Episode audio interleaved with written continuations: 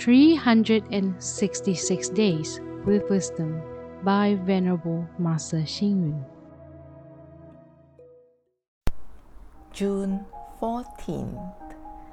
We are considered cultured if we have a civil mind.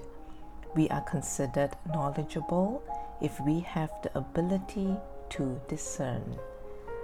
Westerners used to criticize the Chinese in the past, saying that while the Chinese had extraordinary humanity, they lacked a civil mind. This criticism is appropriate and insightful.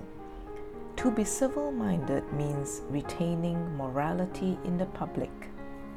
For example, we are civil-minded if we do not destroy public property, disobey the laws, create a ruckus, throw things everywhere, or fight over seats. Those who are not civil-minded are usually selfish and are reluctant to be of service to others. Therefore, at public places, they tend to not turn off the tap after use or switch off the lights to conserve energy.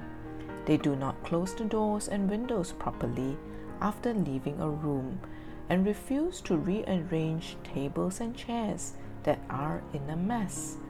All these show the lack of civil consciousness in a person's mind.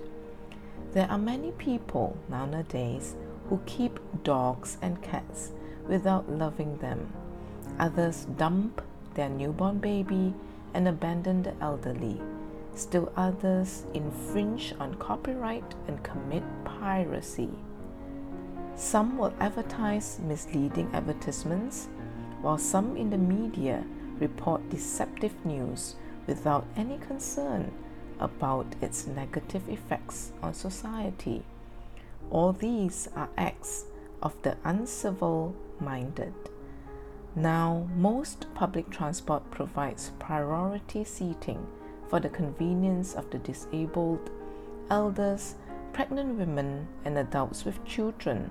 Still, some young and well-built passengers act in ignorance and refuse to give up these designated seats. Is it possible that they do not have a sense of guilt in their hearts? Civil-mindedness is the spirit of a country, but when will this true spirit return to each one of us again? Read, reflect, and act. Those who are not civil-minded are commonly selfish and are reluctant to be of service to others. Please tune in, same time tomorrow as we meet on air.